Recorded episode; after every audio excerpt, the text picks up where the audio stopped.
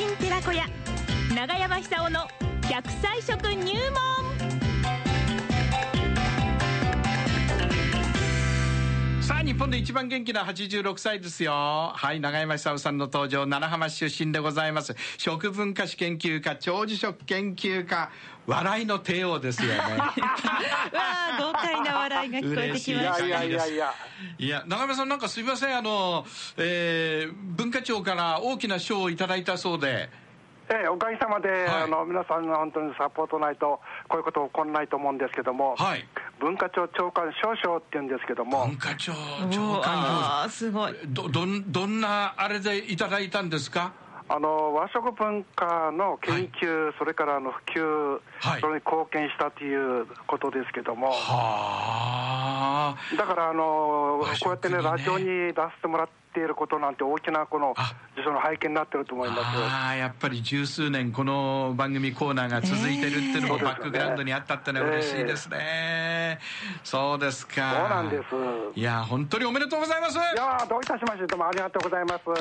ああいいなあねえ。私ね明日ちょっと縁がありまして古殿町でね、ええ講演させていただくんですが、はいはい。まあもう震災の話じゃなくて健康の話をするんいやですけど。それが一番ですよ。えもう？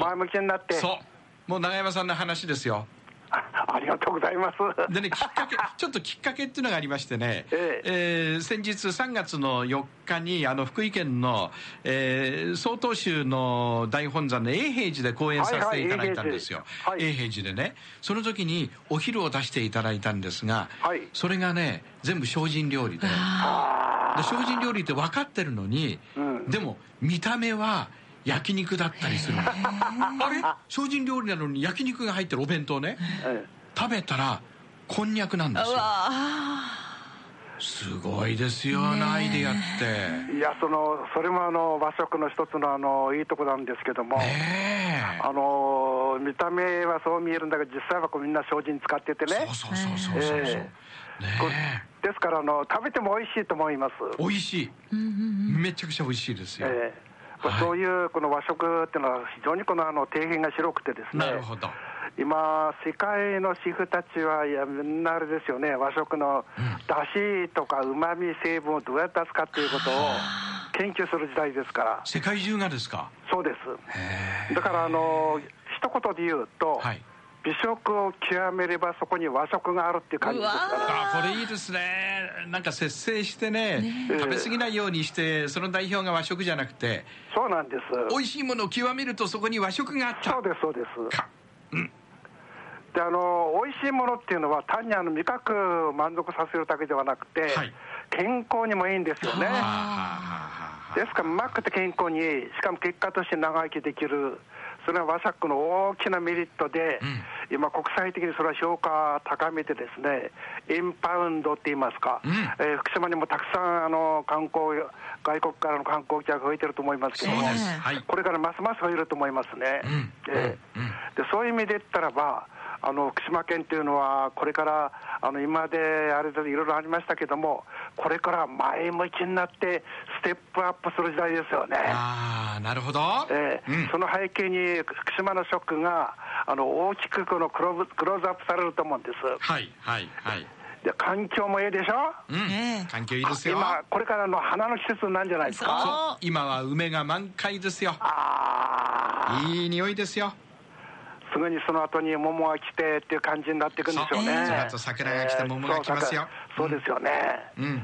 あのまたあの花見ると、非常にこう気分が落ち着きますよね、はいはいはい。あるいはこの季節に対する期待感が膨ま膨らみ膨らみますから、ええ。あのなんていうか、高揚してくると思うんですよ、花見るとなんとなく高揚したくなったり、踊踊りたくなったりするでしょ、そうなんですよ。そうなんですよ。えええええつまり、花はそういう意味で、あの外に出て楽しみましょうって、そのシグナルからもしれませんね、えはいはいはいはい。自然からの招待状みたいなもんですよ、あれは。いいですね。うん。うんだそういう意味で、やっぱ出かけるためには、筋肉が大事なんですよ。いきなり飛びましたね。和食から筋肉。そうです。ほう。ところがあの和食には、はい。筋肉を丈夫にする成分の多いものが少なくないんです。あそうなんだ、ええ。やっぱりあの年取ってくるとあのフレイル、つまり虚弱体質っていうんですけども、はい。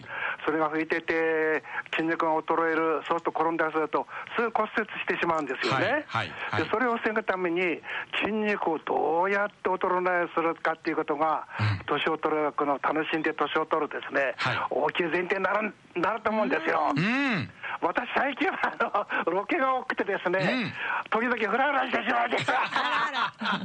困ったもんですよ。やっぱりね立ってなきゃいけませんしね。で若い人と一緒に歩かなくちゃね、これ大変なんですよ。そうかそうかスピードが違うし歩幅も違うしね。はい、うん。それで、今注目されるのが、はい筋肉を丈夫にする、筋肉を増やす、はいなんだ？ロイシンというアミノ酸です。ロイシン。ロイシン。ロイシン。ロイシン。はいはい。これをね、あのしっかり覚えて、はい。取ってほしいんですよ。ロイシン。何に入ってるんですか？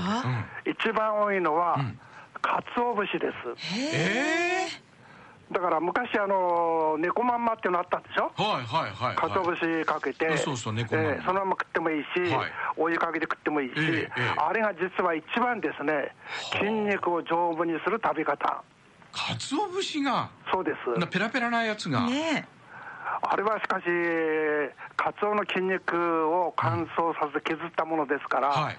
あの魚の成分が濃縮されるわけですよね。はあでロイシンっていうのはいろんなあのタンパク質、もともとタンパク質ですから、はい。ろんなあの魚、それから大豆に含まれてるんですけども、ん。トップクラスなのがカツオ節です。そうなんだ。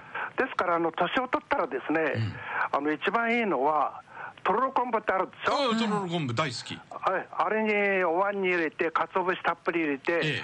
醤油をちょっと足して、はい。熱湯をかけて、1日1回飲む。それでいいんだ一番いいのはあのお休みになる10分あの30分くらいまで飲むのが一番いいって言われてます。はあはあはあでそういう飲み方、食べ方をしてですね、え筋肉と骨を丈夫にしてほしいんですよ。なるほどね。だって100年間使わなくちゃならない骨ですからね。そうですよね。これはもう大変だと思うんですよ。恋もしなきゃいけないですね。そうですそうです。100年間ね。まだしますか？うんうん。やっぱりあの恋をするっていうかあの、そこまでいかなくても、ええ。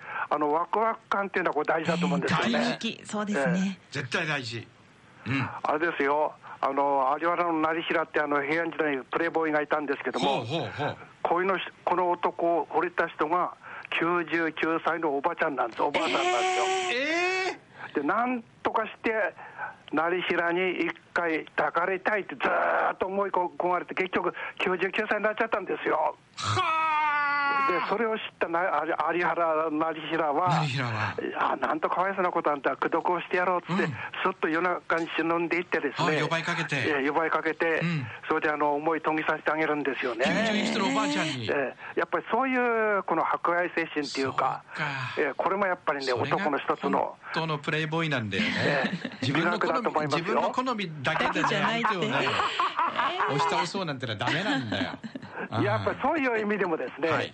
あのそのおばあさん、結局99歳 ,99 99歳まで生きるんですから、うわー幸せだったでしょうね。平安時代ですから、成平にね抱かれてね。誰かを思い続けると長生きにつながるんですね。これ、非常に重要ですよね。ああなるほどね。わかで成平もあの、京都の街の中から、田舎のそのま村まで歩いていくんですから、じゃあすいません。鰹節で長生きしましょう。骨を丈夫にしましょう。筋肉を丈夫にしましょうはい長山さんありがとうございました。ありがとうございました。